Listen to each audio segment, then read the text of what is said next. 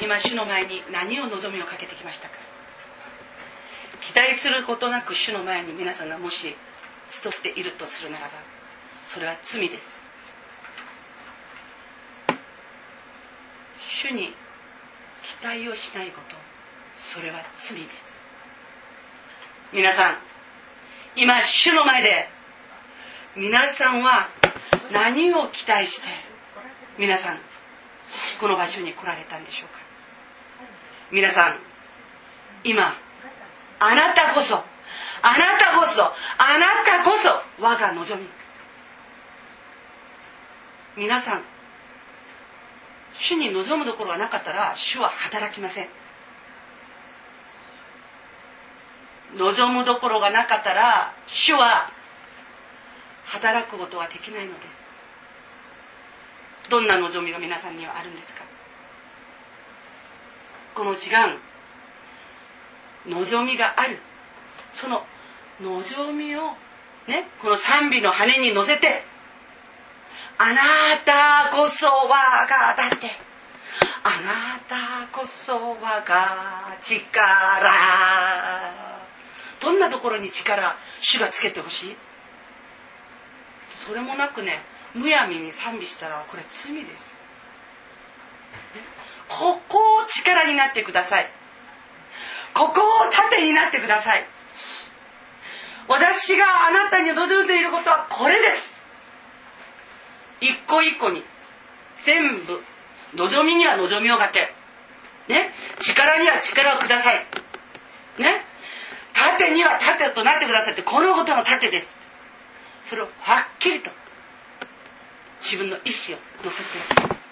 もう一度主の前で賛美していきたいと思います。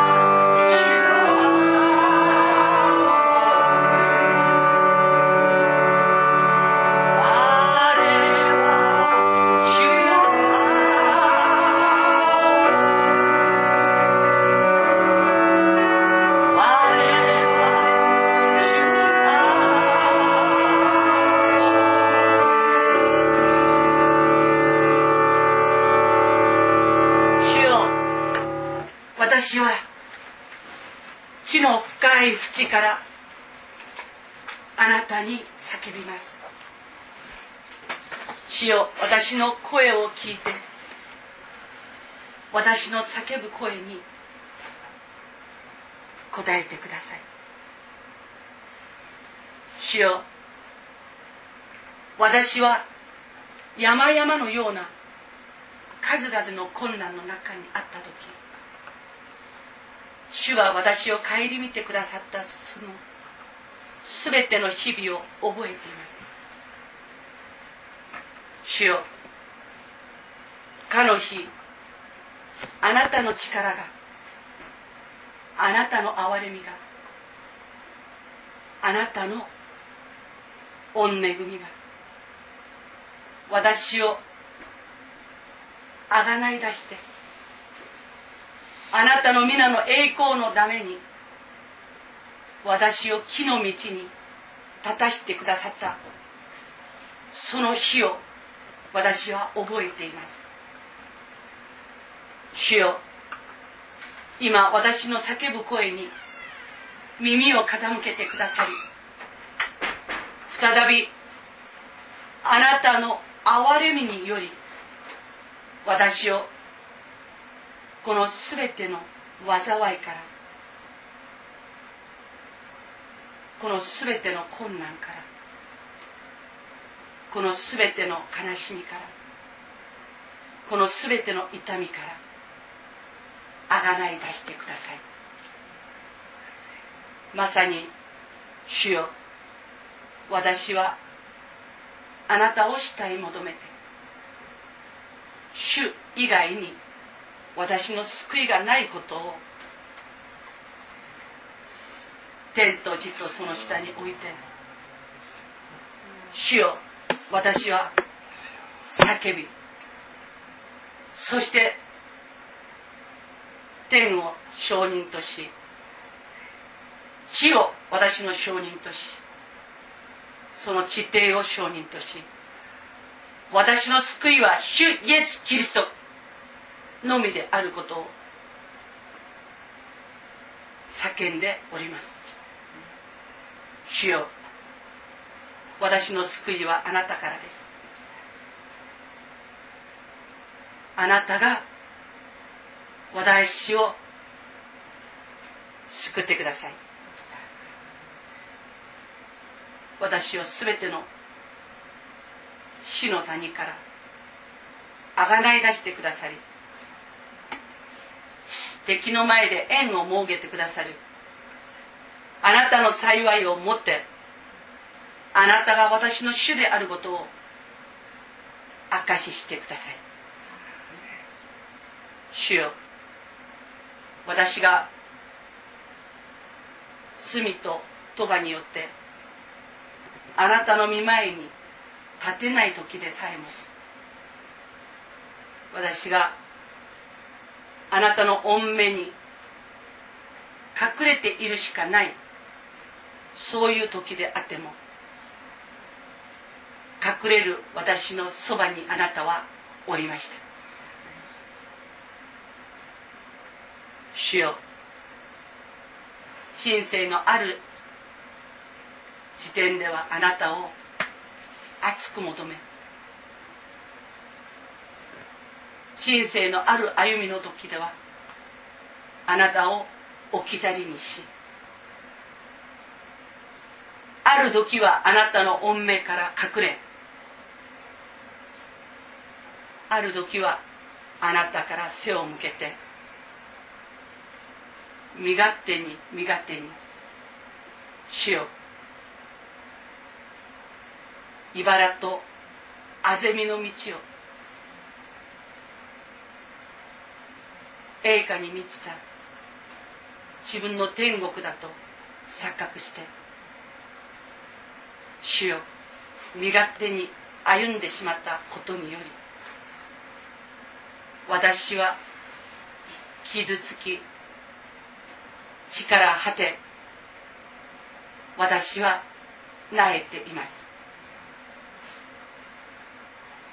地上にある全てのものはもはや私の友でもなく私の助けの手になってくれる者はいません。今まで自分の知恵に頼り自分の力に頼り鼻で息を吸う人間に頼り物に頼りあなたから離れて生きてた全ての時をイエスを許してください。そして私たちが今日この場において悔いて改めることによりまだ主イエス・キリストに預かる者として天の父の御目にかなう者として知潮によって清められた者としてイエス・キリストの皆の旗を掲げて復活の命を重ねきた者として今日私をあなたの栄光のために回復させそしてあなたに返り咲いたものとしてあなたの皆を褒めたたえ賛美し栄光を期すことができますように。イエスよあなたが私たちを整えてください。精霊よ。あなたが私たちを整えてください。今日ここで主イエスキリストの皆と知識とその命によって勝因を押された者がキリストにある信仰の完成に預かり霊と誠を尽くしてあなたに聞きあなたにアーメンを捧げることができますように。回収一同主イエスキリストの皆によって束ねてください。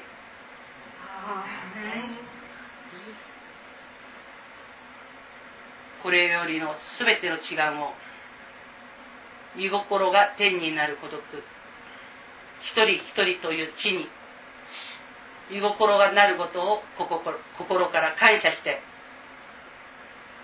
主イエス・キリストの皆によって祈りました。アーメン。使徒信条です。我は天地の救い主。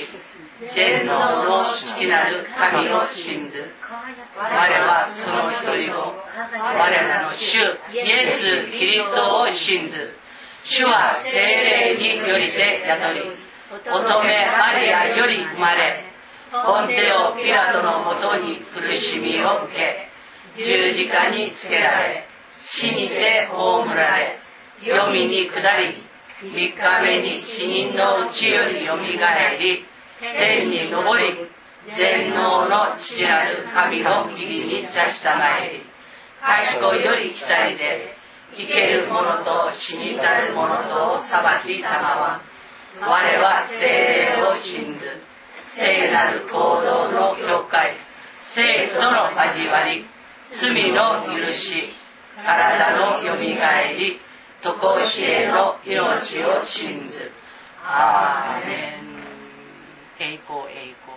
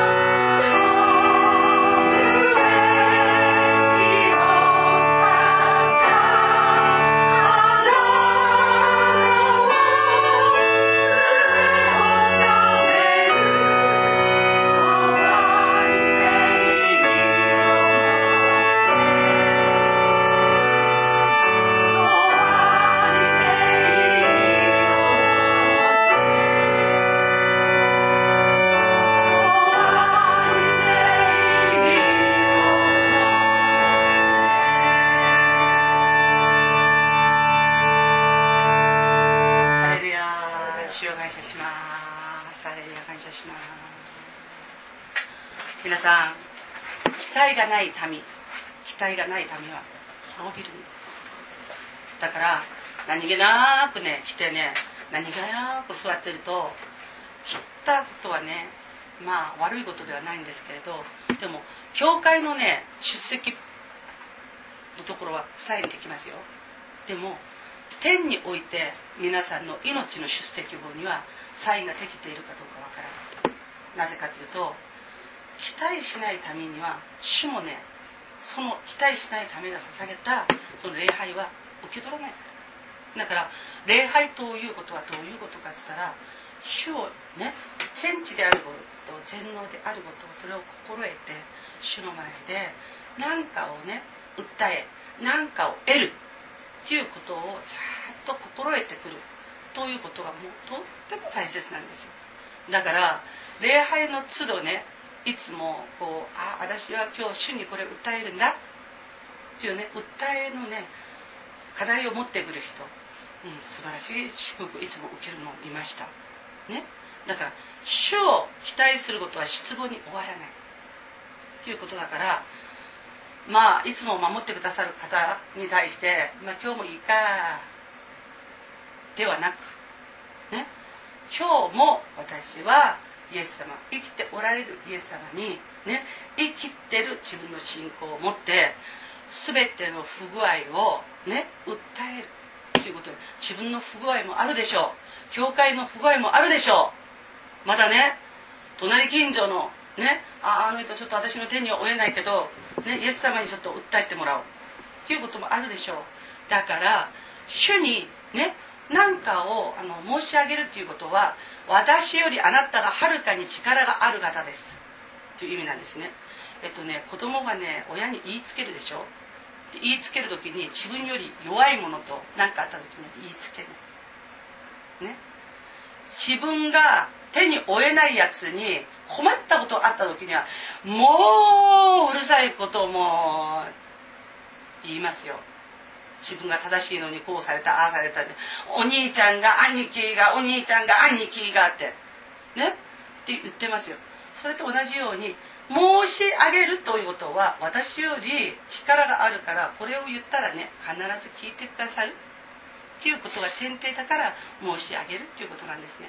だから申し上げることにねあのちょっと躊躇したりすることは良くないです。はい、いらっしゃい。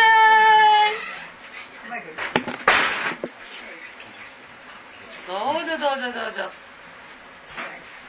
よし、働き人働いてるじゃないか。うん？ケイちゃんが来たら、働き人バッと来て。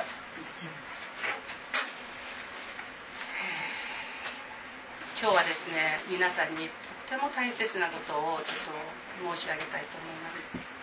皆さんはイエス・キリストを信じているその目的というのは何でしょう？なんでイエス様を信じてるんです？か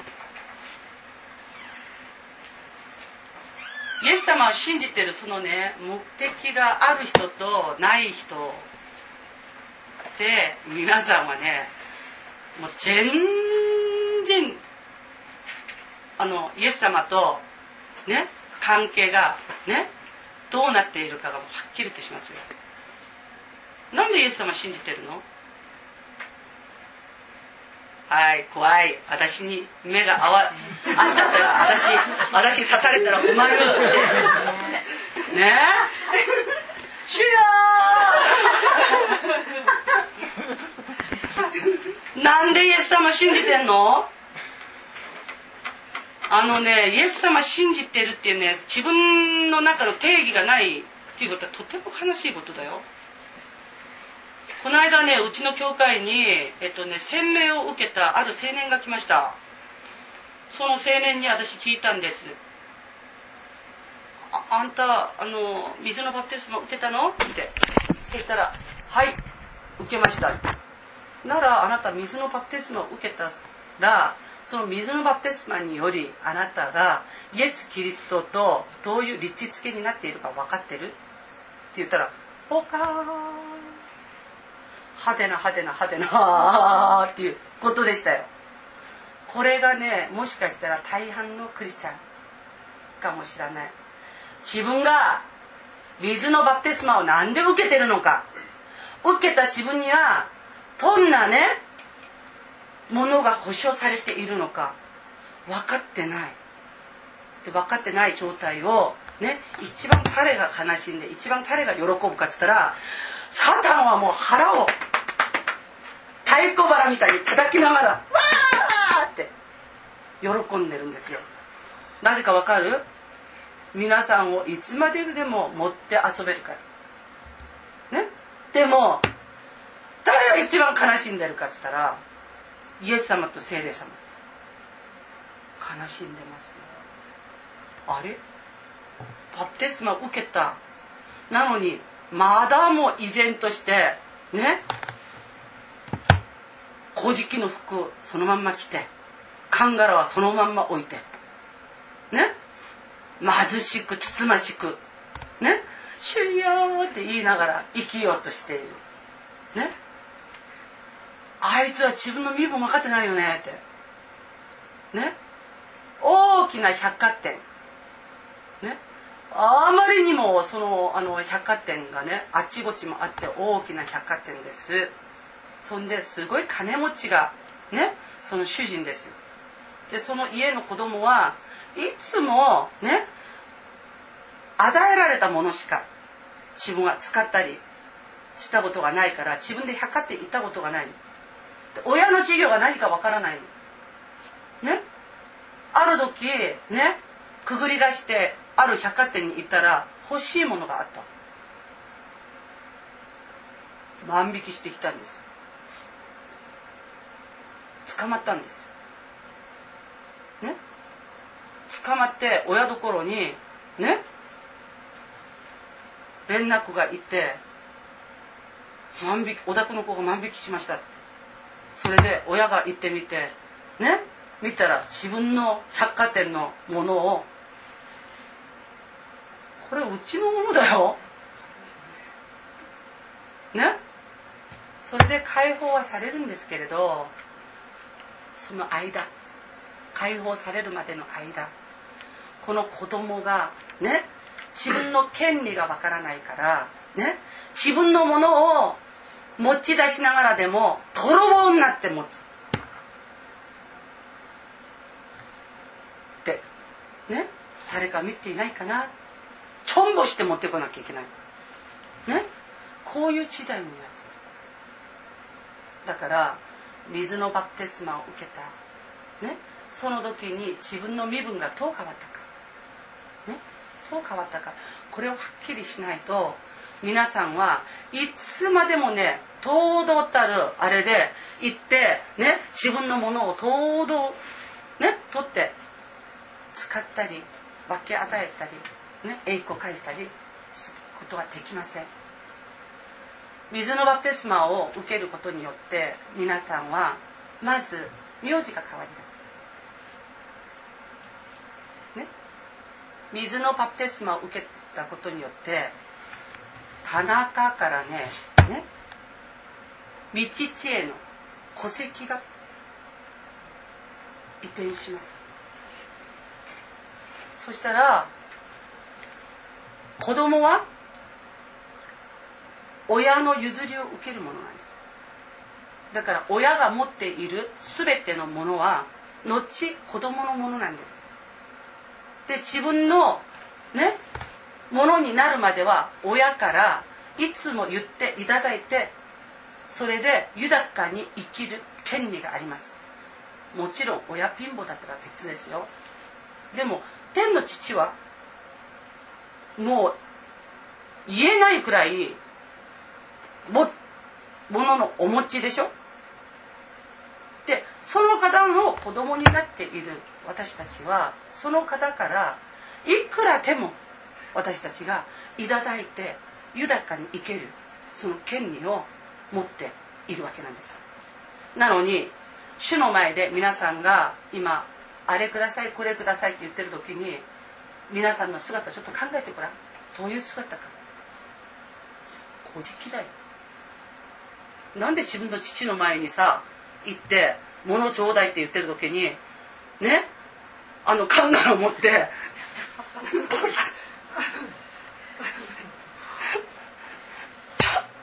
入れてくれませんか？って。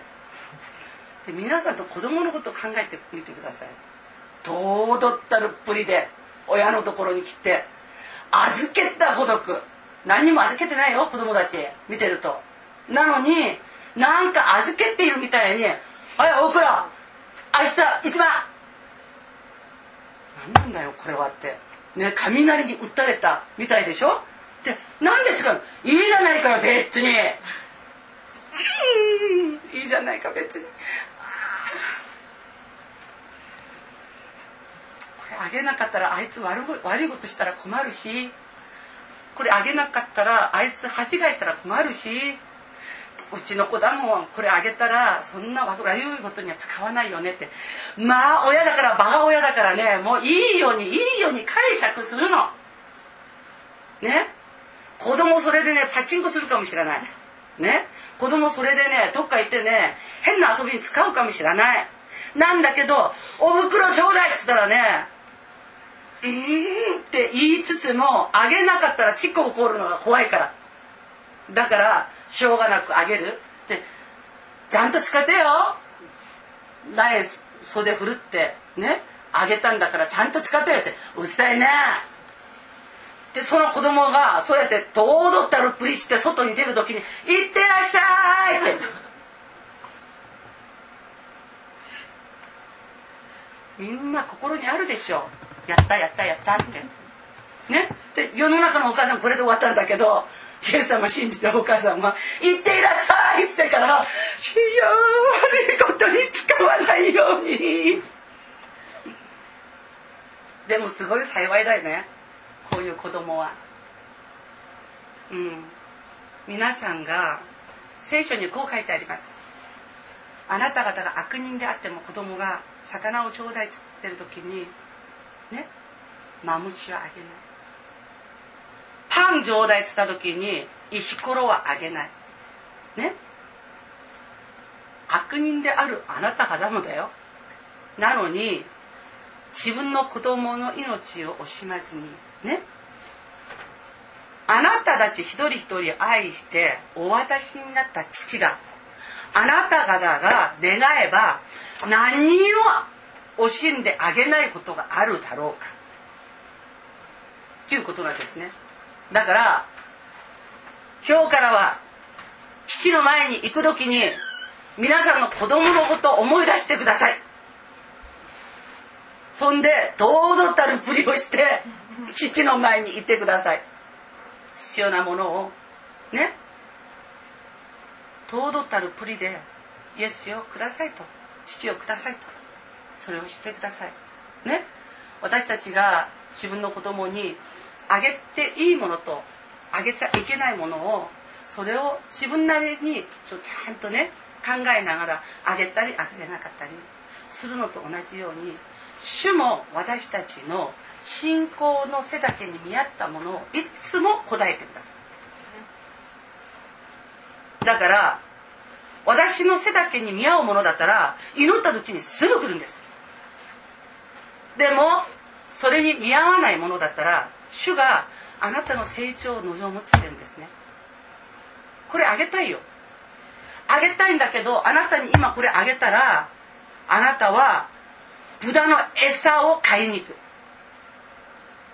だから豚の餌じゃなくこれを持ってちゃんとしたレストランにいてねちゃんとしたサービスを受けながらね堂々たるぶりをして幸せに食卓について食べれるそういうことであるならばこれあげる。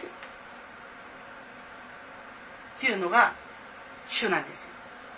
だからまず主の前に出てくる時は期待をしてだから手術教会に行く時もその前からね今今日は今度手術教会にいたらね必ず主にこれはちゃんと私は申し付けて書いてくる。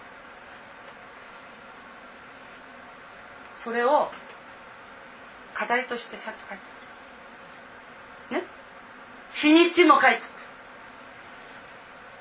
そんで霊と誠を尽くしてねいい子ぶっていい子になって礼拝して父の目にかなった子供になって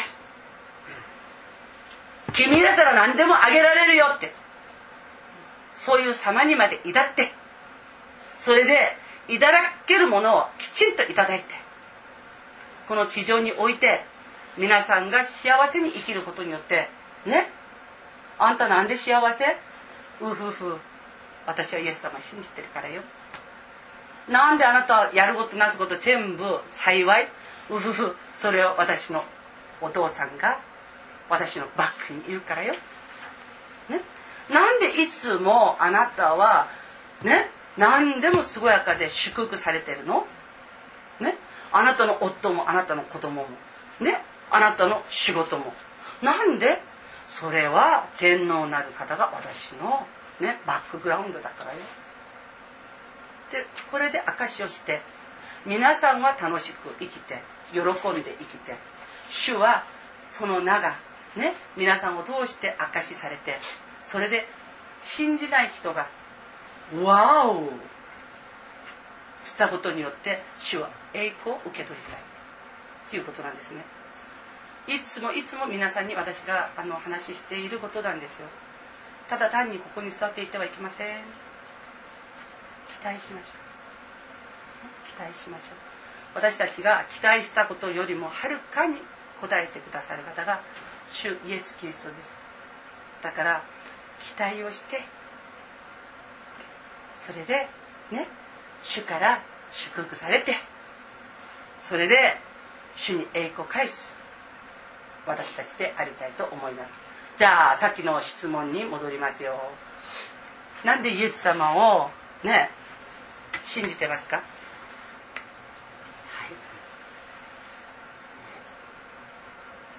ぱりイエスを信じてるとハレルヤ。うん。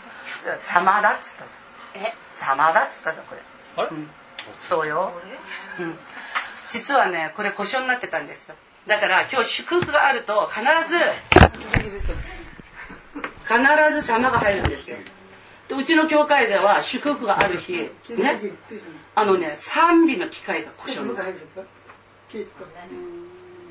それで賛美の機会が故障になっちゃって消したら消えない。消してるのに消えないんだよ。いつまでも同じ賛美が繰り返し繰り返し繰り返して。もう私も根気よくねずーっと続けるんだけどいつまでも「いい!」って消すでその時にえっとねその賛美がねえっと「受けた祝福を数えてみなさい」っていう賛美だったの。ね。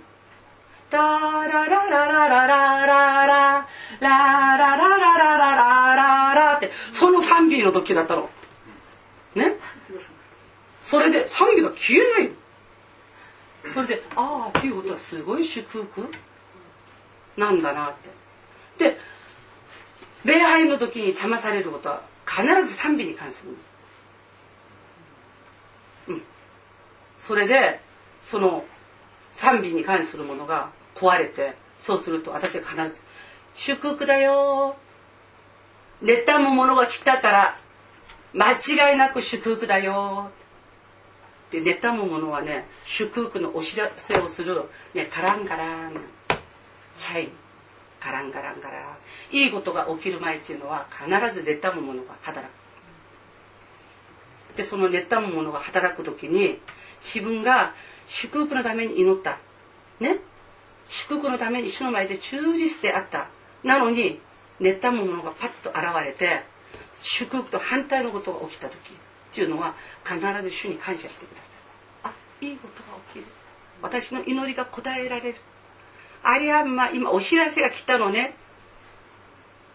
でそれで理解すればアーメンしとけば間違いないんです。これ今日故障でした。で故障だったんですけれど今ねでなぜなぜか分かりますか？今言おうとしていることがねもうあのこれ絶対教えてほしくない。今私が言おうとしていることが皆さんに情報として教えられてほしくないんです。それで心を満たしてそういう情報がね霊的な情報が皆さんにいかないように。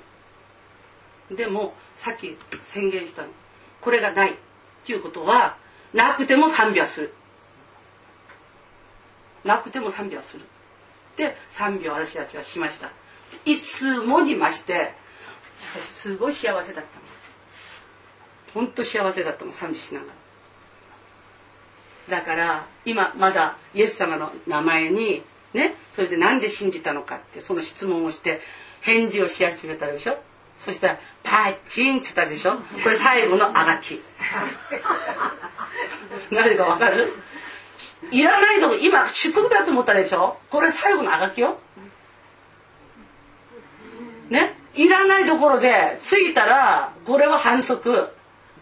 だからいらない時に着いたんだからこれはもう反則。ねもうあがきの終わり。じゃあ質問に戻ります。じゃあどうぞ。なんで？そうですね。あの2つあると思うんですよね、はい、この世で生きてる時に本当に大変な時にこの神様を知ったんですけど、うん、本当に経済的なことも健康も、うん。と人間関係もみんなあの祝福されたんですよね、本当に数えたら数えないのがありました？今もあります。それであのそれを体験していった時に、うん、ああの神様って本当にいるんだと思えたし天国もあるというその祝福も聖書から知ったのでこのことはもう絶対に離れたくないし家族にも周りの人にも伝えなきゃと思って神様の子供になって感謝してます。あのね。それその全てがイエス・キリストを信じてねそれでバプテスマを受けてそれで私たちの手に入るものなんですね。えっとね皆さんがバプテスマを受ける前というのは皆さんがいただく祝福というものは、えーと、と食卓からこぼれ落ちるクズしかいただけない。ね、イスラエルの子じゃないから。小林さん 今ちょっと叫んでますけど、後でこれちょっと分けてあげてください。バプテスマを受ける前に皆さんが教会に通いながら、わずかばかり皆さんがそれぞれの祝福を預かったことがあるかと思います。ですけれど、イスラエルの子になってない。から、ね。イスラエルの子にあげるパンを子犬にはあげないっつイエス様。でしょ？子犬にはあげない。その時にその女の人が言ったのははいそうです。でも子犬も食卓からこぼれ落ちるパンくずには預かります。って言ったのね。で、そのパンくずでさえも、主イエス・キリストにあるパンくずでさえも、どれだけの力があるかっつったら、その女の子供が癒されたんです。ね？だから、パンくずでさえもそこまでの力があるんだよ。っていうことは、バプテスマを受けて正しく信仰生活をして、この主の食卓に座る人に与えられている、その祝福っていうのは、計り知れないそうでしょ？パンくずで子供が癒されたんだよ。ならパンくずなこうメイン食べた人はどうなるの？メイン食べた人は大変でしょうが。祝福をね考える時にここにね貧乏がいっぱいになっていて祝福考えたってね自分のものにならない。で、今日、今、この言葉を通して皆さんの心の中ね、心の中に、ね、どんなイメージが入ったか。つったら、あ、そっか、私、イスラエルなの。パングズで子供が癒される。っていうことであるならば、私、洗礼を受けてイスラエル。っていうことは、私には計り知れないものがあるじゃん。でもなんで今まで私はそれ自分のものにできなかったの答えは百貨店自分のお父さんのものなのにわけがわからないやつ。ね？自分のアイデンティティがわからないから。ね？だから、お父さんのとこ行ってくすねてくるんです。で、捕まって、ああ、ごめんなさいって。お前の親、面が見たいっつって電話してみたところ、実は親がそこの百貨店のオーナーだった。でも、このことを通して、ね、親は悲しみ。ね、子は、ね、恥をかき。ね、で、それで、うひひって笑ったのは誰？サタンです。サタンがいつも皆さんをくすねる時にね、使う方法はこれです。子であることを天国に行ったら子だよ。今は横堀っていうのね。で、そうやってサタンが天国に行ったらあんたは父の子だよ。本当にね、こいつこう言うんだよ。サタンは。天国に行ったらもちろん子。今は小林って言ってるそしたらね、その口はね、パンチした方がいいよ。えー、って。私天国にいても地上にいても私はね主イエス・キリストに続いて神の子。聖書に書いてある。聖書のどこに書いてあるか。ね。今から私はあなたたちをね。しもべと呼ばない。兄弟。友とい。う言ったんですだから主によってね私たちは立ちつけられてる。あなたの父神のね栄光のためにね栄光に反することはしちゃいけないとかイエス様が弟子たちに。あなた方の父父？っていうところが何箇所も出てきるだから主イエス・キリスト自身が私たちを神様の子供である。自分に並んで神様の子供であることを私たちに教えてくださっているからそのアイデンティティそれを絶対に自分たちが忘れてはいけません。だから神の子である私たちをいつも悪魔サタンは「うん神の子だよ」私たち神の子だって意識して言うじゃないですか。そうしたら神の子だよ。うんうん。もちろんもちろん神の子。でも天国にいたからね。今は仮契約行いが良くてパスして天国に行ったら神の子。今は仮契約だから今はまだ横堀。って言ったらうせえ聖書のここに書いてあるじゃないか。ね？聖書のここに書いてあるじゃないか。ここっつったら、負けました。すいません、ごめんなさい。そして、サタンは退き、なんて書いてありました。天使が来て、使えてくれた。ね、イエス様が見言葉で、サタンを、ね、退く時に、退いた後は、天使が来てイエス様を使えた。そしたら皆さんもね聖書に書いてある通りね御言葉でね退くと。天使が来て皆さんを使えてくれる。ことごとくずっとずっと法則法則法則ということなんですけど皆さんはイエス・キリストを信じたことによって神の子となりました。で神の子となっているから神が持っている全てのものをね譲り受けるね遺産として相続する権利を皆さん持っています。だからその権利を持っているものとしてね美味しいものが欲しい時は美味しいものをください。温かいものが欲しい時は温かいものをください。ねその都度その必要に応じて自分の背丈に見合ったものをね主にいつもくださいって言ってください。なぜか分かりますか？皆さんは主が与えなければ皆さん自身を飽きなっていくことができないことを皆さんより主がしているから。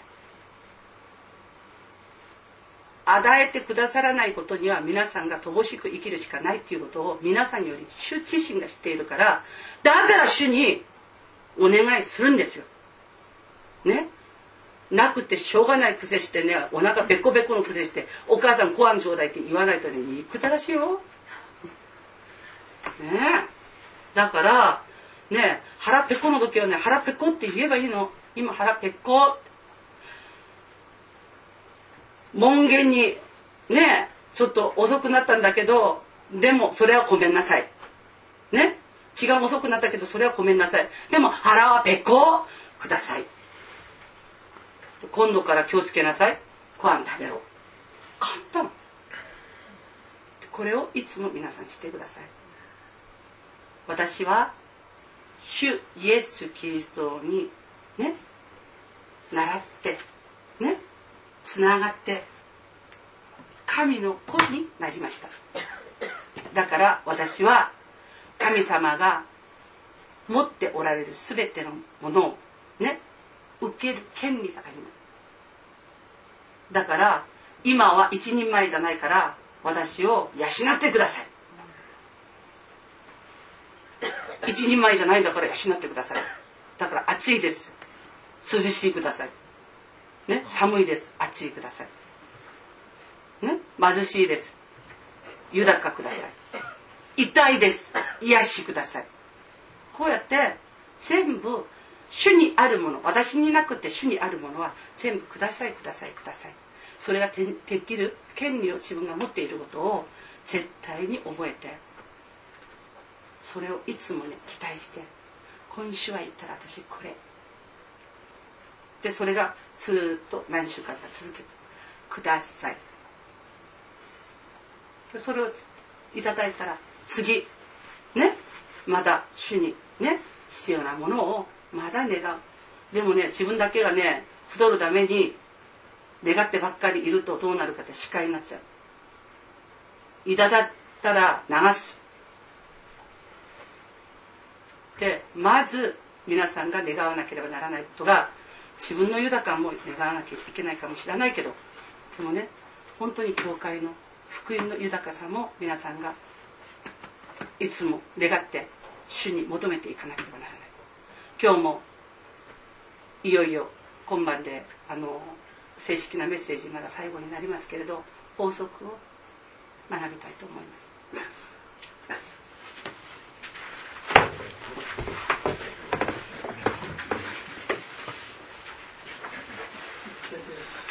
えー、ここの正解の主題は何でしたっけ？法則についてですね。もはやもはや人の祭りは終わり。それでそれで法則を学ぶということなんです。そう法則を学ぶということです。昨日までですね、えー、人間の側の勝手に作り出す祭り、ねえー、昨日の午前中は出エジプト期からあの出エジプトの民が民がですね勝手に金の格子を作り出した話でそれでどんちゃん騒ぎして人間の祭りをしている様。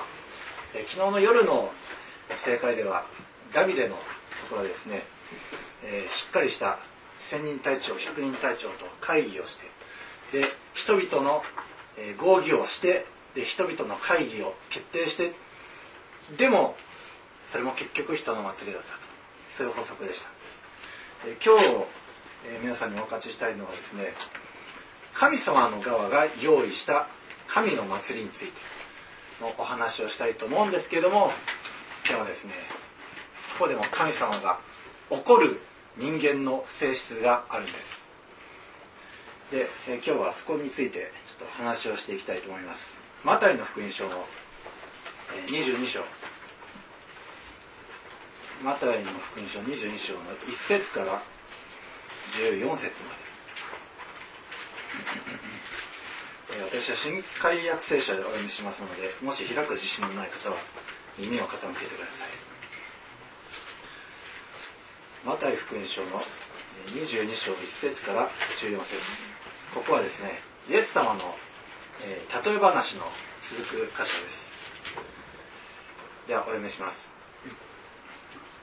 イエスはもう一度例えを持って彼らに話された。天の御国は王子のために結婚の披露宴を設けた王に例えることができます。王は招待しておいたお客を呼びにしもべたちを使わしたが彼らは来たがらなかった。それでもう一度次のように言いつけて別のしもべたちを使わした。お客に招いておいた人たちにこう言いなさい。さあ食事の用意ができました。お牛も太った家畜もほふって何もかも整いました。どうぞ宴会にお出かけください、ね。えー、ここまで見ますとですねまず、えー、一度、えー、王様がその王子の結婚の披露宴のためにね、えまあ、宴会を設けることになりました。ここはですね、えここにイエス様が明確に2節で言っている通り天の御国はと書いてあります。これは天の御国の例え話です。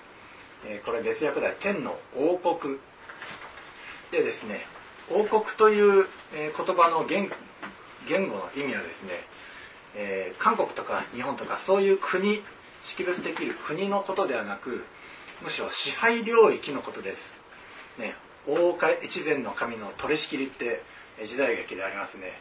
要はその取り仕切りが及ぶ範囲が、えー、王国です。だから神の王国はイエス様の取り仕切り。だからこの場所もイエス様が支配しておられるんであれば十分イエス様の神の王国です。ですから神の王国というのは何も死後何か、えー、一つの国に入ってとかそういうんじゃなくむしろ今まさに皆さんが生きている現実にあること。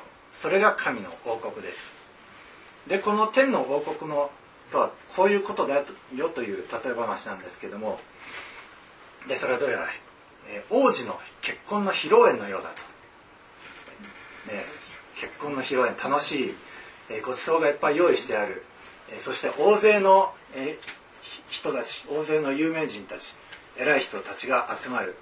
そういうイメージがありますね。でそれでですね あらかじめ招待していた客がいたんです。でも、えー、3節。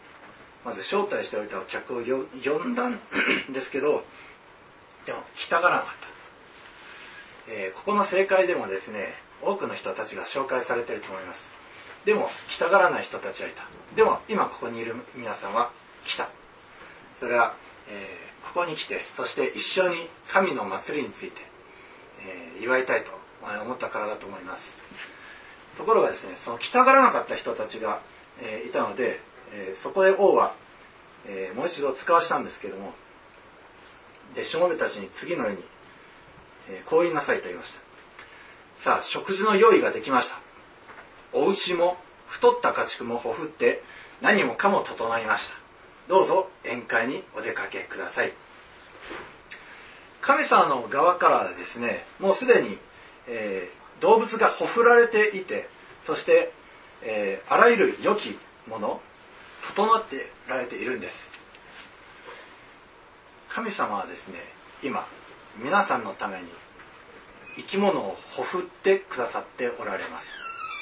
それは皆さん自身がそのほふった動物を食べるためまたその、えー、皆さんの罪の身代わりにその動物がほふられるためです。そのほふられた動物とは誠の子羊なるイエス様。もうすでに神様はですね皆さんを宴会に招くためにほふっているんです。イエス様を。そしてそのほふられた子羊なるイエス様の血によって皆さんはその身代わりとされてもう天の御国のこの大宴会に誘われてそしてもうそこにいつでも参加できる特権が与えられているんです。で、えー、じゃあその誘いを2回目にしたんですけどもそれに対してその招待客たちは一体どういうふうにしたか、えー、ご説以降読んでいます。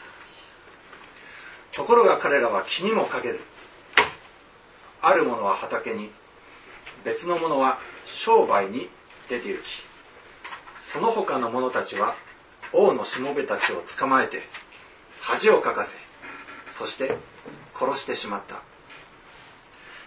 王は怒って兵隊を出してその人殺しどもを滅ぼし彼らの町を焼き払った。その時王はしもべたちに言った。宴会の用意はできているが招待しておいた人たちはそれにふさわしくなかった。だから大通りに出て行って出会った者を皆宴会に招きなさい。なんとですねその王様の招待する、えー、招待を呼びかけるそのしもべたちを、えー、無視してである者は畑別の者は商売に出てである者はですねその王のしもべたちを恥をかかせて殺してしまったんです。ちょっと考えられないですね、えー、ここは日本という国は王国ではないんですけども偉い人はいます。その偉い人がしもべを使わして皆さんを宴会に来なさいと誘ったんだけどもでも、えー、そのある人は恥をかかせてある人は殺してしまう。ちょっと考えられないですね。常識外れ以上にちょっとそれやっちゃまずいんじゃないありえない話です。ところがですね天の御国においてはそのありえない良くない明らかにそんなことしたら殺されて仕方ないだろうということをしでかしてしまうんですよ人間は。ことさら目に見えない神様に対して、えー、皆さんの中でですね自分が何か罪を犯していてあるいは何か人に言えない恥ずかしい習慣があるとしますその習慣を、えー、目に見える牧師先生に「先生実は私恥ずかしいんですけど何々の習慣どうしてもやめられないんですどうしたらいいでしょう?」とか言いづらいですよね目に見える先生に対しては。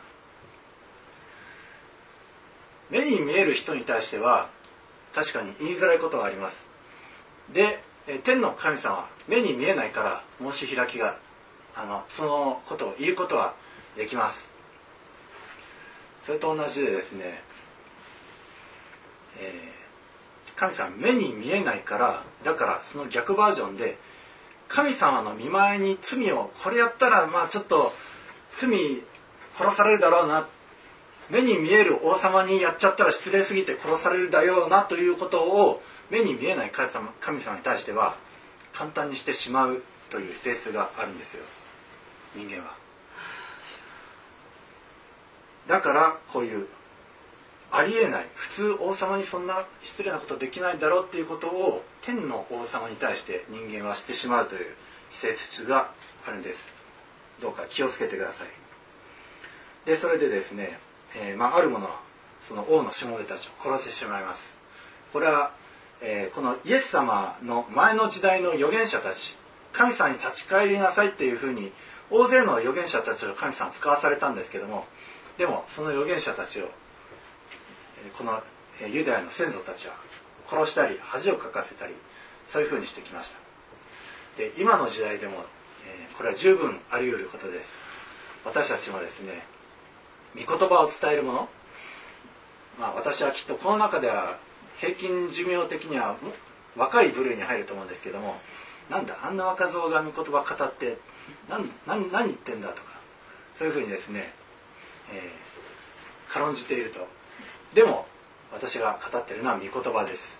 御言葉の方を私を軽んじるのは別に何でもいいんですけど御言葉を軽んじたりしたらそれは、えー、この、王国の兵隊たちに殺されてしまうあるいはひどい目に遭わされてしまう。そういう罰が下ることになってしまいます。ですからどうか皆さんお気をつけてください。でですねこの中でえー、その宴会を断った人たちっていうのが、まあ、いるんですがあるものは畑に行って別のものは商売に出ていきといろいろ断る理由はいろいろあるんですけどもでこれがですね並行歌詞のルカの福音書の方、えー、似た例え話が書いてあるんですがそちらの方ではですねその、えー、人々が断る理由がより詳細に書いてありますルカ福音書の14章の方です。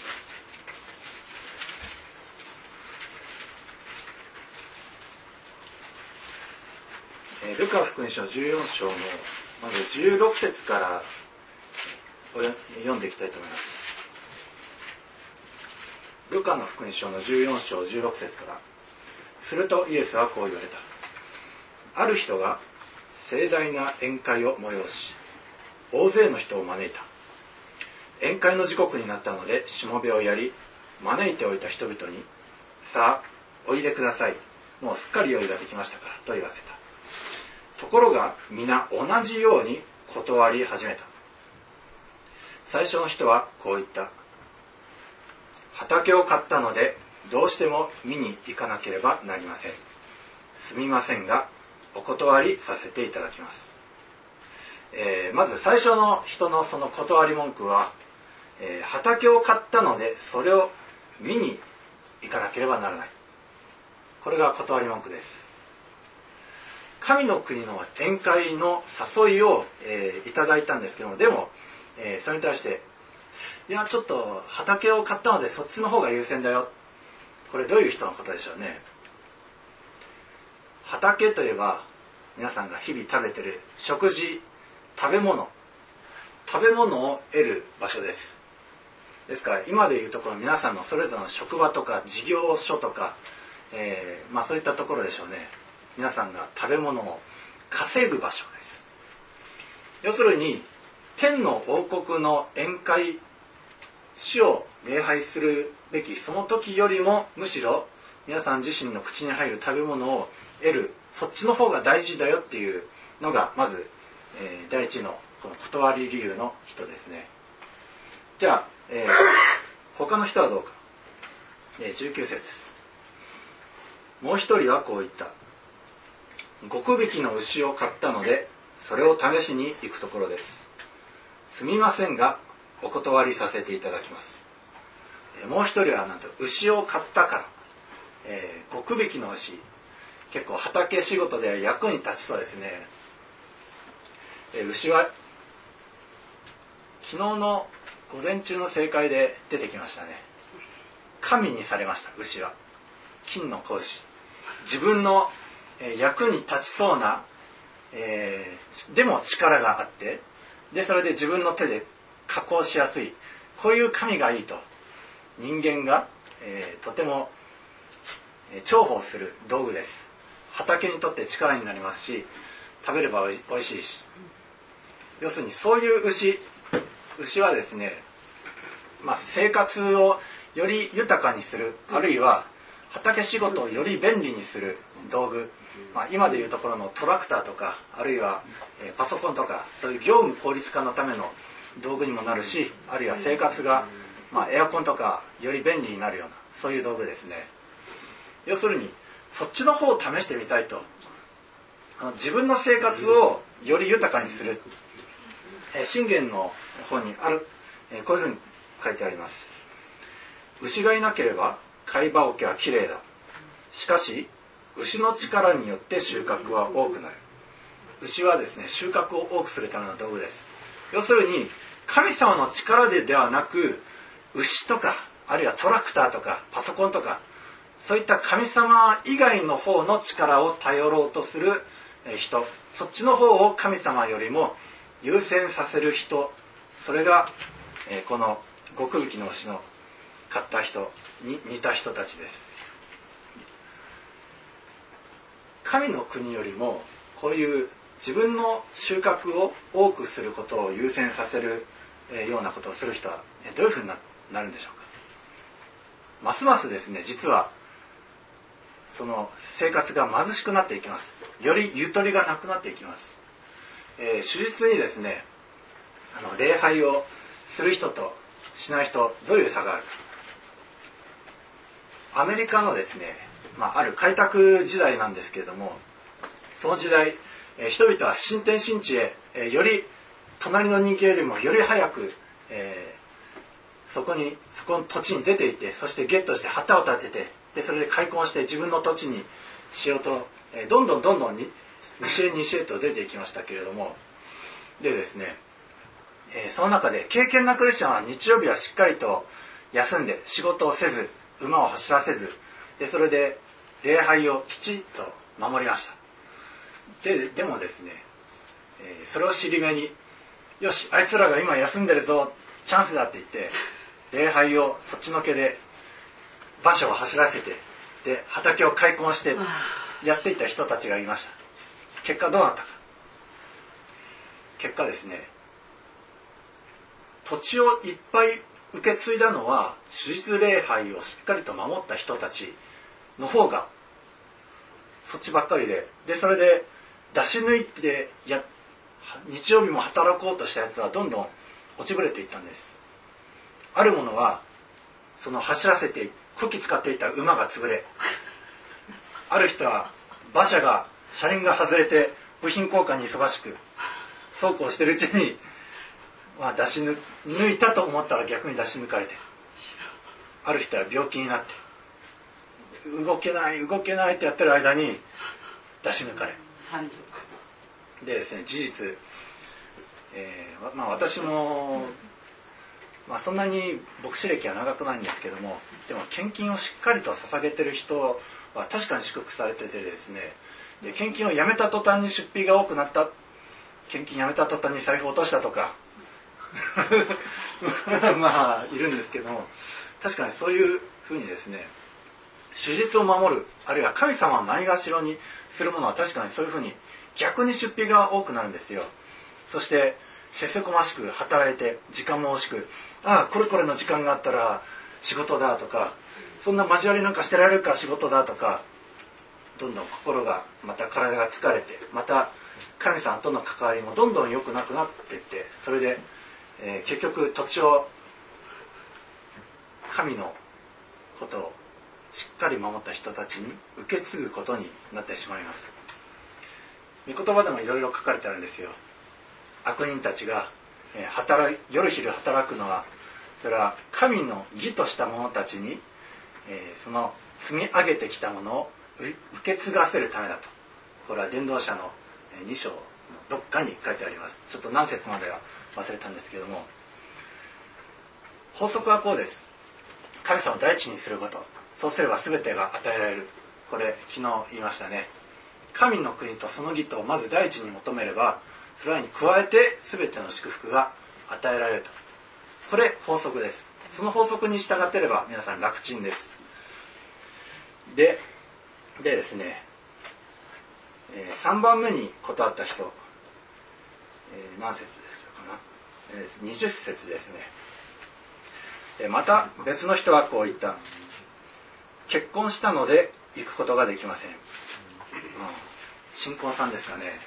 結婚しました。で結婚して、えーしたばかりなので奥さんやあるいは旦那さんを、えーその立てて喜ばせて、ね、休みの日仕事が休みの日曜日は、えーディズニーランドに連れてってあげたりとかあるいは、えーまあ、サービスとして一緒にドライブに連れて行ってあげたりとか、まあ、いろいろするかと思います。結婚生活で旦那さんや奥さんを大切にするというのはとても大切なことです。一体何が問題になったんでしょうか？さっきの2パターンと一緒です。天の宴会を神の王国よりも結婚の方を重んじるのは良くないんです。罪なんです。奥さんの言葉の方を神様の言葉よりも重んじるのは良くないことが起こります。また旦那さんの言葉を御言葉よりも優先させる。これも良くないことが起こります。実際聖書にもですねその奥さんの声に神様の声を退けて奥さんの声に聞き従ったから呪いを招いた人がおります。人類最初の夫婦がそうです。その箇所をえ読んでみますね、えーアダムに仰せられた。あなたが妻の声に聞き従い妻の声に聞き従い食べてはならないと私が命じておいた木から食べたので土地はあなたのゆえに呪われてしまった。神様の言葉を退けて奥さんの声の方を優先させると呪いが来てしまうんです。土地が呪われるんです。働いても働いても。汗水流して働いても虚しい。こういうふうに書いてあります。あなたは一生苦しんで職を得なければならない。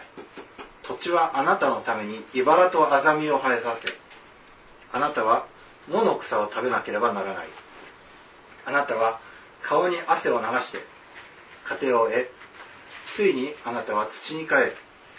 あなたはそこから捕らえたのだから。あなたは塵だから塵に帰らなければならない。御言葉よりも隣の人あるいは奥さんあるいは家族そちらの言葉の方を優先させるとこのように呪いの元になってしまうんです。もし皆さんが神様との関係がしっかり保たれていればその日曜日たとえですね、えー、その奥さんのサービスあるいは旦那さんへのサービスを、えー、まあ、その時その時間だけおろそかになったとしてもでも結果的にはですねその家庭は祝福されるんですよ。旦那さんがもしかしたら反発するかもしれません。でもその残りの日しっかりと御言葉に忠実に守って旦那さんに仕えあるいは奥さんを愛していればその家庭は祝福されてますます良くなっていくんです、そして神様との関係がまずよく保たれれば皆さんの心がますますきれいに整えられていてそして旦那さんや奥さんも一目置くようになっていきます。でもですね御言葉に従わないで、ね、妻は夫に従えと書いてあります。でもそれそんなの嫌だ。でも手術は守る。そういう家庭は悪いけどどんどんされていってしまいます。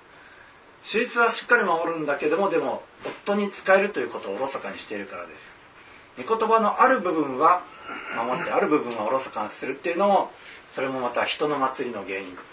法則の8割方は守ってるけど2割守っていないという昨日のあの話の通りになってしまうんですよ。だからどうせ守るんだったら中途半端は良くないです。しっかりと心を尽くして御言葉をその通りですと言って守るべきです。でですねえー、マタイの福音書の方のその例えに戻るんですけども実はさっきの例えは続きがあります。マタイ22章ですね。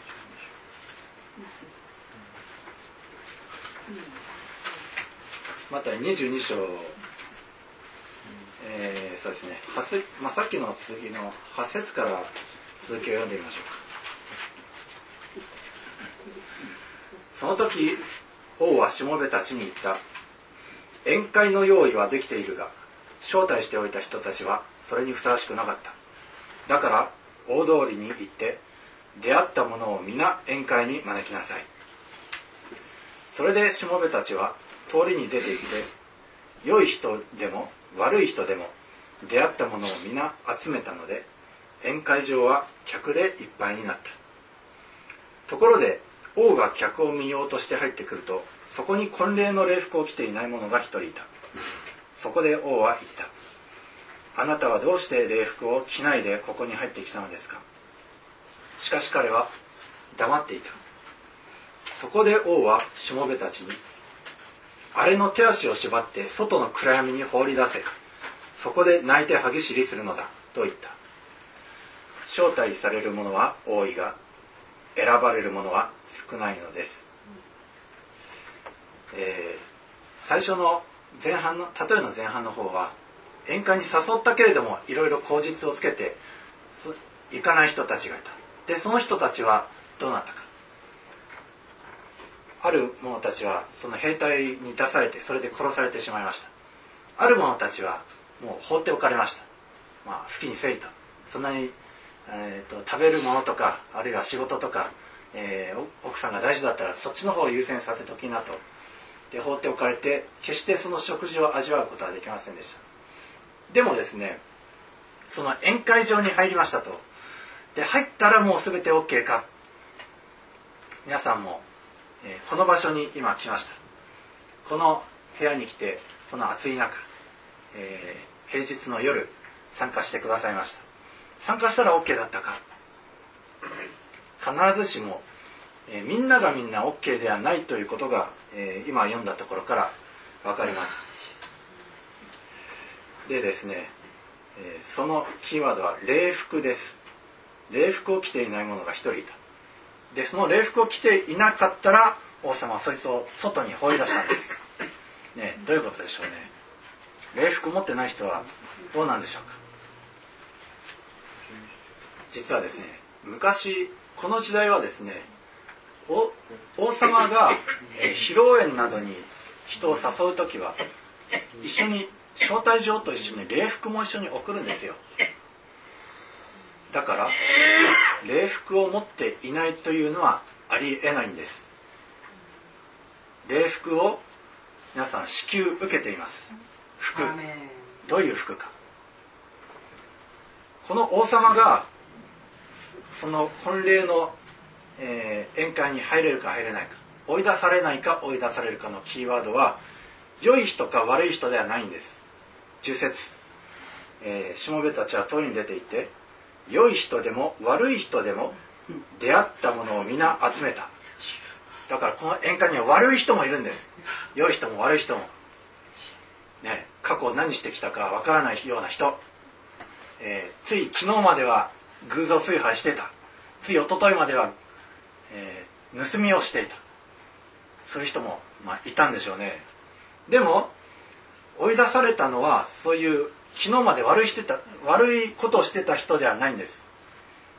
もしかしたらですね昨日まで貧乏公正で良いことをしてきた。でも礼服を着ていなかった。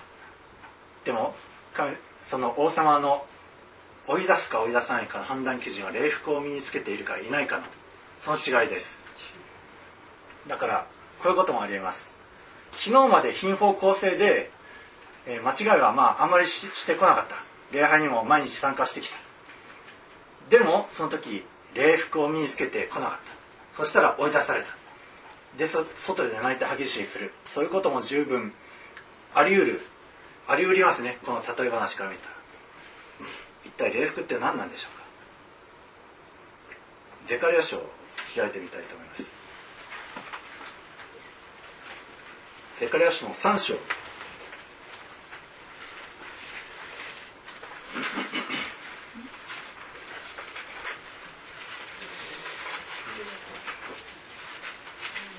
ゼカリア書の、えー、3章です。ゼカリア書は旧約聖書の後ろから2番目の書物です。えー、ゼカリア書の3章1から5までをお読みします。主は私に主の使いの前に立っている大祭司ヨシュアと彼を訴えようとしてその右手に立っているサタンとを見せられた。主はサタンに仰せられた。サタンよ主がお前を咎めている。エルサレムから選んだ主がお前を咎めている。これは火から取り出した燃えさしではないか。ヨシアは汚れた服を着て見つかりの前に立っていた。えー、っとですね大祭司というのは年に一度神様のその務めのために死聖所に入ります。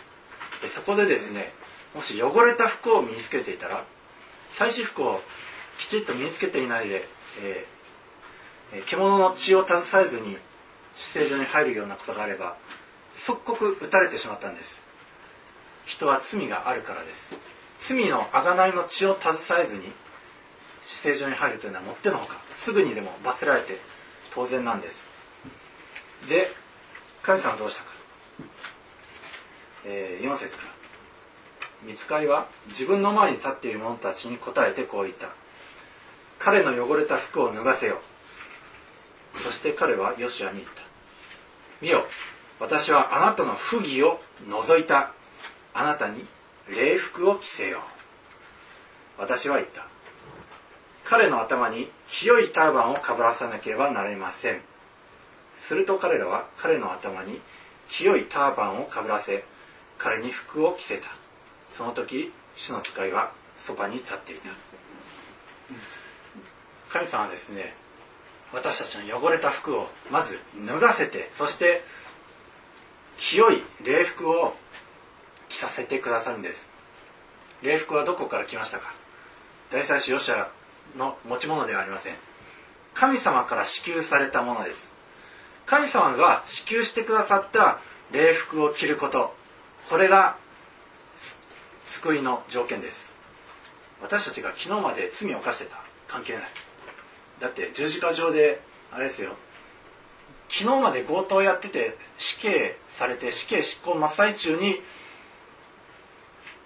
この礼服を身につけた者はパラダイスに行ったんです。礼服とは何でしょうか？イエス・キリストの裂かれた肉体です。イエス様が肉体を裂いてくださってそして皆さんに着せてくださったんです。自分の身代わりとなって。そして皆さんはその礼服つまりイエス様の裂かれた体を着るとき神様の目から見たらイエス様に見えるんです。皆さん自身は中身あれですよ。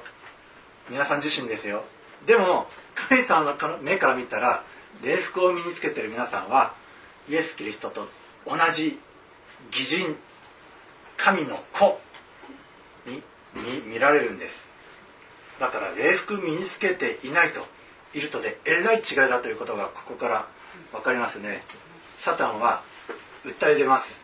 皆さんの汚れた服を。でも皆さん主張すればいいんです。サタン下がれ。礼服を見よう。イエス様が私たちのために裂かれたこの体をイエス様の体を裂かれた体を見ようと。命じるならばサタンのそういう訴えは無効になるんです。そして神様の目から見ればそれは皆さん自身一人一人はイエス様に見られるんです。あのヤコブとエサウの話ご存知ですかね。ヤコブはエサウの祝福を騙し取りました。その祝福を騙し取る時ヤコブが身につけたのは毛皮です。動物の毛皮。でヤコブが、えー、その兄エサウになりすましてですねお父さんのところに行くんですけどもお父さんは「ん？声はヤコブだがお前本当にエサウか？ちょっと着てみろ」って。でそれで言ってでそれ触らせてみろって言ってでそれでヤコブが毛皮を身につけててそれを触らせたらうんこれは確かにヤコブではなくエサウだよし祝福を与えよう。なるんです。皆さんもあさっきの話のことの良し悪しはまあ置いといてですね。皆さんこんなありえないことが皆さん自身にも起こるんですよ、ね、理不尽ですね。祝福受けるべきでないものが祝福を受ける。これが聖書の法則です。祝福を受けるべきでないものでも礼服つまりイエス様を信じてイエス様のその裂かれた衣をまとえば皆さんは祝福を受けられるんです。皆さんは永遠の命をいただけるんです。だからこういう神の御国の集会に来た時イエス様を義を身につけていなければ追い出されてしまうんです。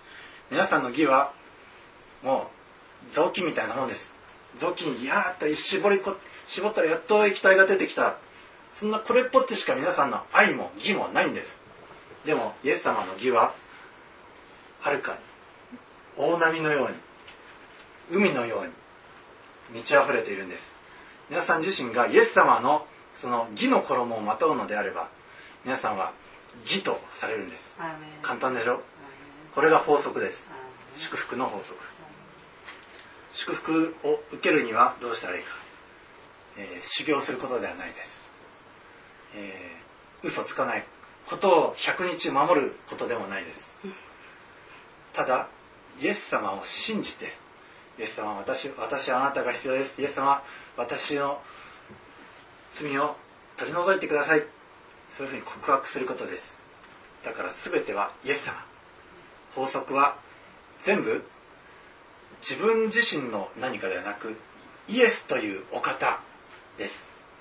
だから福音というのはとても簡単なんですよ、えー、他人の回しで相撲を取るでしたっけ？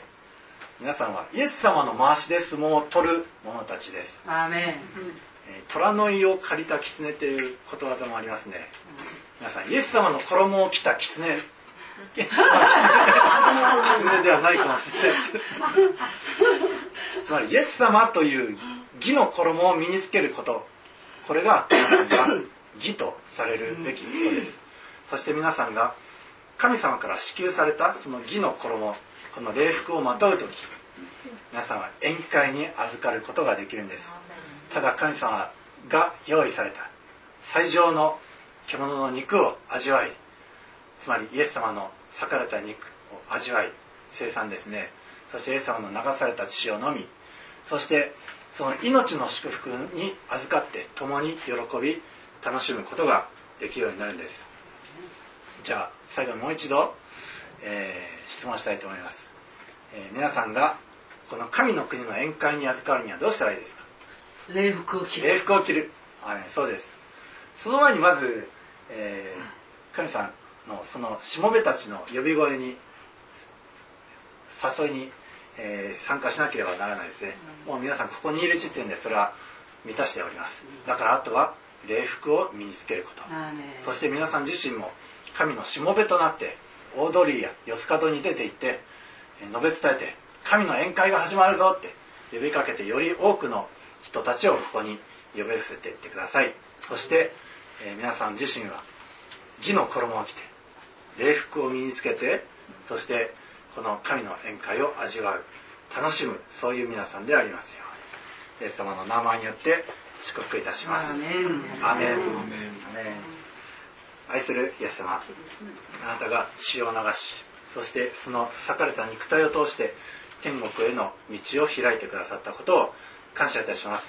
私たちはただそのあなたが裂かれた木の衣この礼服を身につけてそして宴会に臨みたいと思います。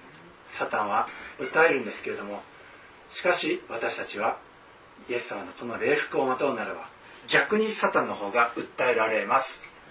私たちはどうして縮こまっているでしょうか。どうか惑わされることなくこの義の衣をしっかりと身につけてそして日々歩んでいくことができますように。この祈りを私たちの愛する主イエス様のお名前によってお祈りいたします。アメン。あのね安息日っていうのはとってもあの大切なところなんですけれどこの安息日この安息日をね守ることのこのね法則を分かって安息日を皆さんが守るとすごくあの祝福なんですよ。でイザヤ書の58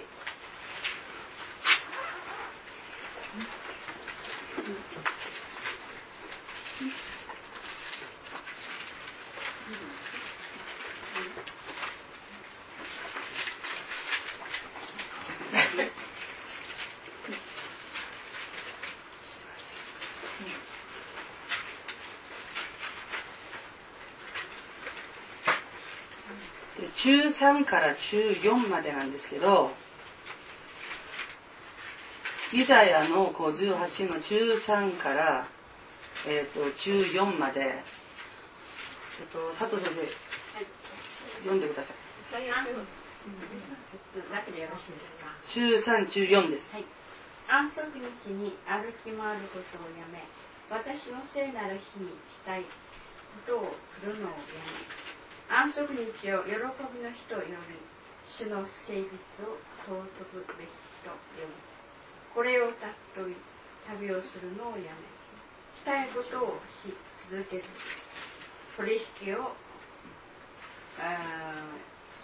進むならその時あなたは主を喜びとする私はあなたの血の聖なる高台を支配させ父とヤコブの修行を居住させる。主の口がこう宣言される。うん。えっとですねヤゴフは一個人の一世代としてエジプトの地に移って住んでそれで一つの民族になりました。皆さんが安息日ねこれを私を主を主として守ってね生きていくならば私というものにちなんだ家族を主がね一つの民族にするっていう。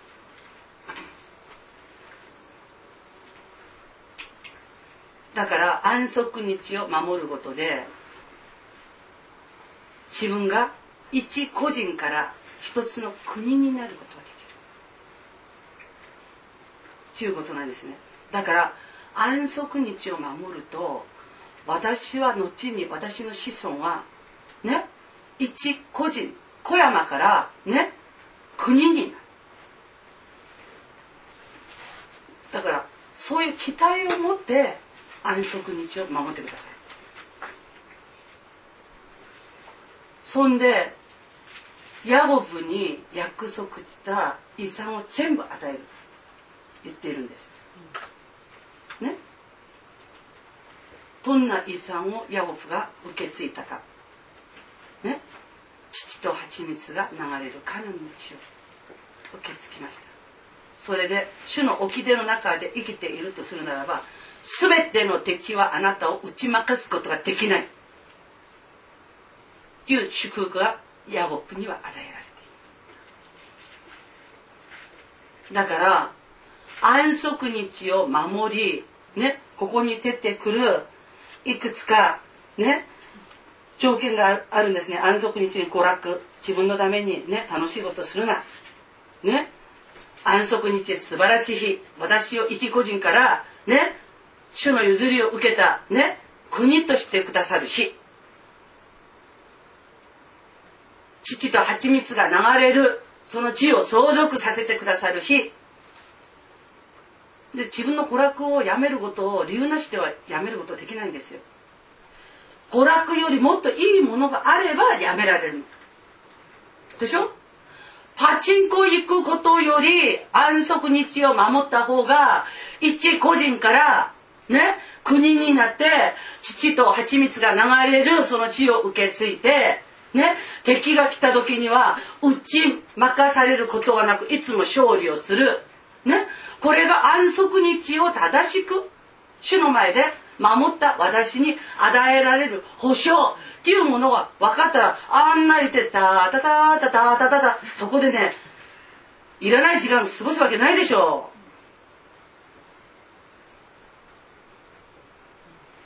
う。なんでしないかっつったらこれが分からない。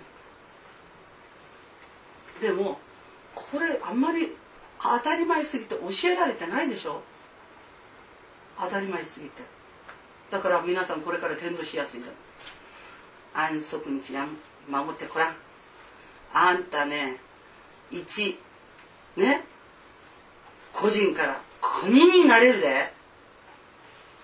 ね譲りの血を受け継ぐんだよ。敵が来た時には打ち負かすんだよ。これが安息日を守った人への祝福だよ。でそれが自分がね分かって守ること。分かってそれを進めること。でこれはもう天と地の差がでしょ？だからそうしてください。それと皆さんが社会生活をしていると安息日を守れないようにこう皆さん攻撃するものが出てくる。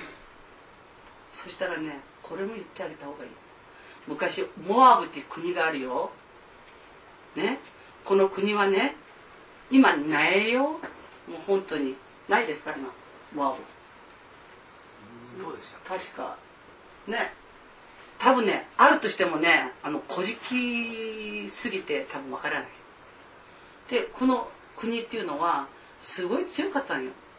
なんでね今ね人が覚えてないかもしかしたらない滅亡したかも分かんない。ってそういう国なんだけどなんでそうなんだかって。安息日をイスラエルが守ってる時安息日に何もしないじゃない。その時を狙って攻撃してきた。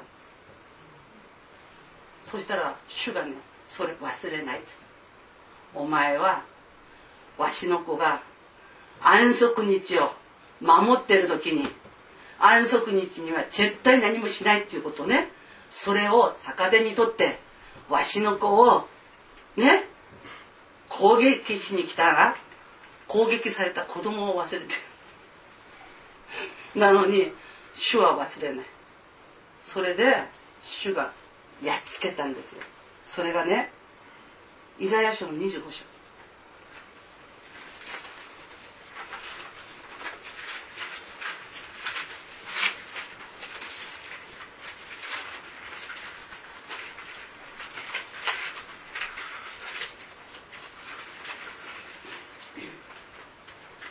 久美子先生10節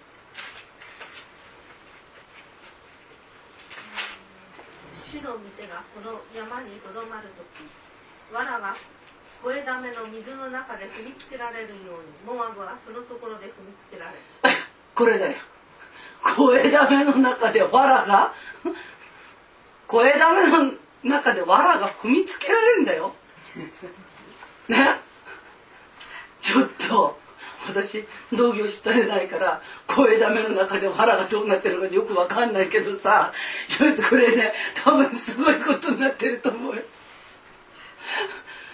安息日を主のしもべがね、主の子供たちが守ろうとするときに、それを逆手にとってその人に困るようなことをしたらどうなるかって「お前はモアわしの子をそうしたね」って声玉の中でねわらがもう一回読んで。もう一回読んでもう一回聞きたい。がこの山にとどまるとき藁が声だめの水の中で踏みつけられるようにモアブはそのところで踏みつけられる。そう。だからこれで私たちが知るべきことは主がこの安息日を犯すこと犯されることないがしろにされることをどれだけ意味嫌うかだからね？もう死ぬ覚悟で他のことはともかく安息日は守ってくださいでその守る理由は安息日の中に全ての譲りの根拠がある。ね？遺産相続の権利、その1。ね？それが安息日を尊い日と思い、遺産を受け継ぐ。ね。楽しい日と思い、それを守りなさい。だから、この安息日、それをきちんと守るということによって父と蜂蜜が流れるその血を受け継いで敵が来た時にはね任してもらって。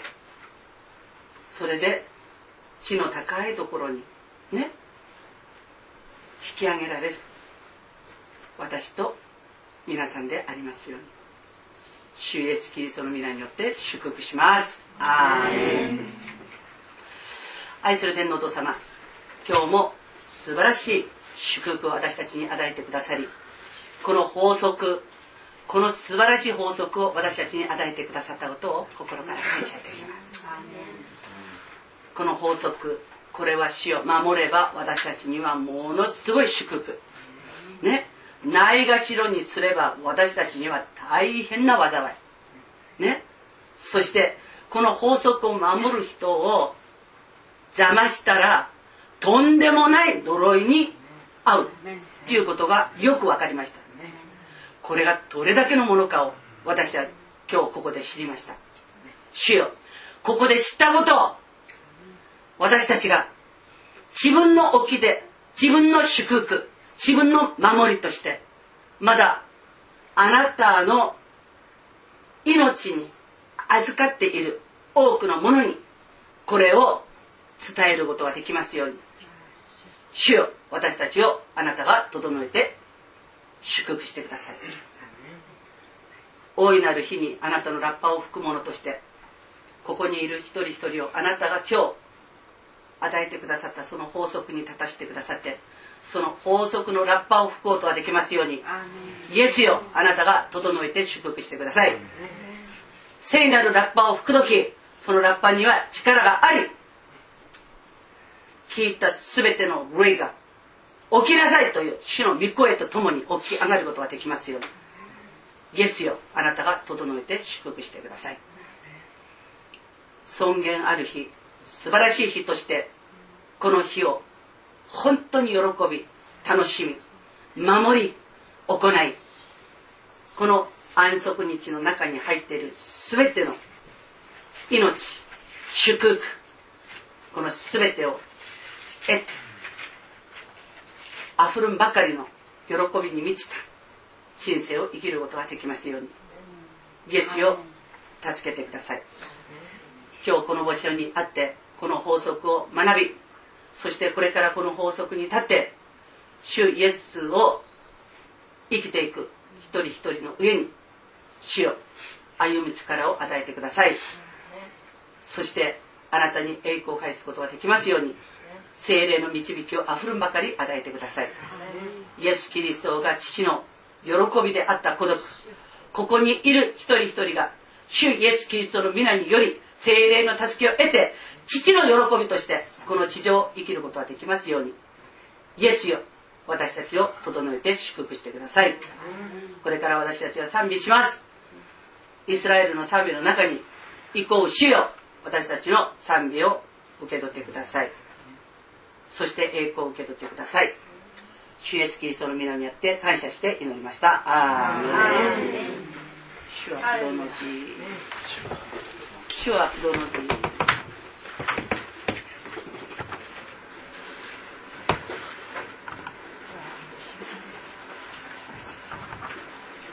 えっと、酔いがある方で結構です。主の前に捧げ物をしましょう。後ろからお願いします。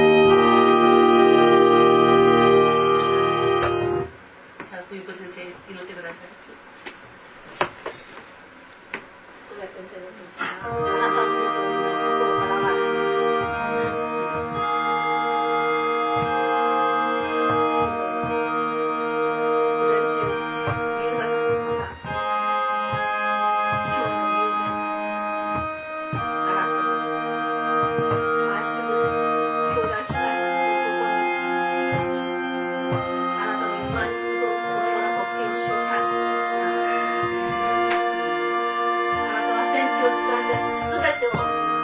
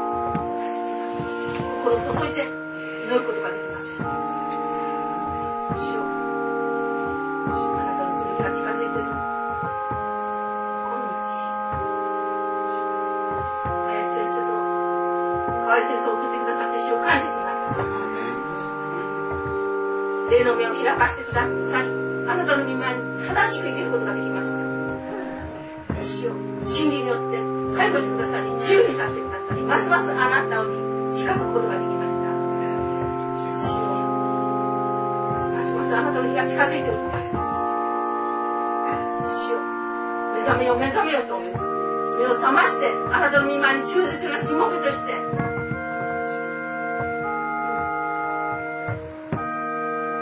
世の塩となり光となってあなたを輝かせて多くの魂を救うことができます。日々生活の中で御言葉を生きあなたの命を周りに流すことができ。ます私たちを尊く用いてください。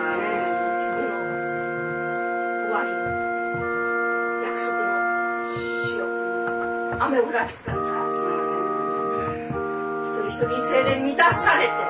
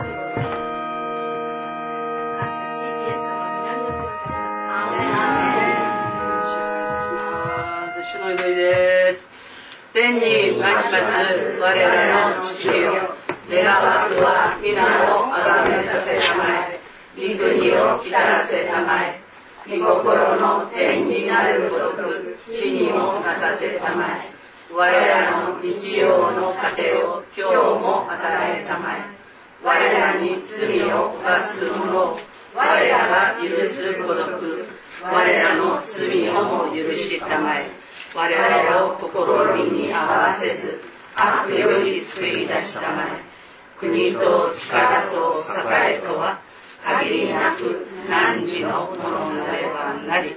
アーメン。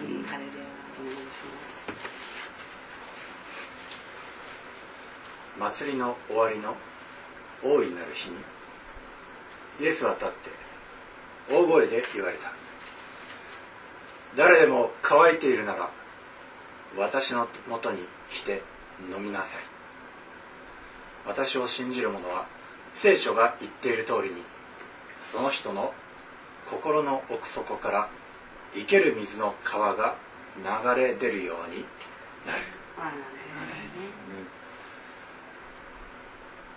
イエス様あなたを信じあなたのもとに行ってその生ける水をいただきその水が私たちのうちで泉となり溢れ流れ出て川川となって周りを潤し私たちの家族兄弟姉妹友人知人職場を潤してさらに流れていきますように。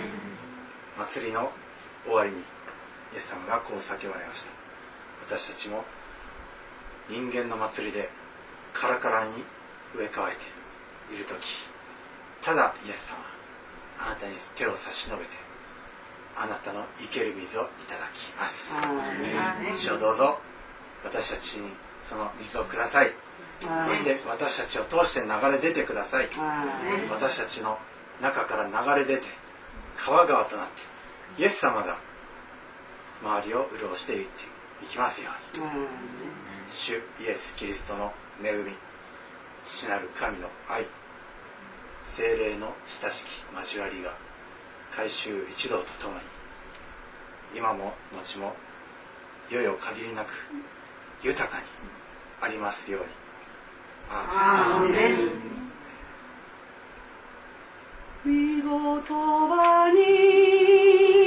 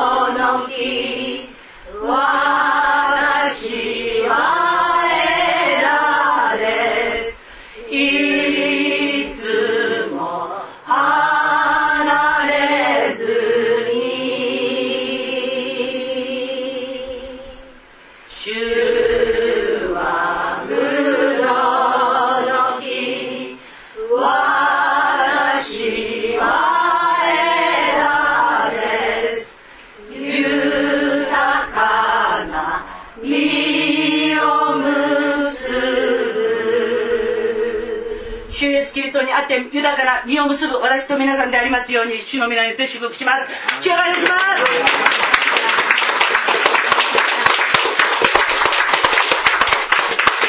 りがとうございました。8月14日、15日とまだ皆さんのところに来ます。その時、昨日ミーティングしたことのもっともっとこう前進を図りたいと思いますので、ではよろしくお願いします。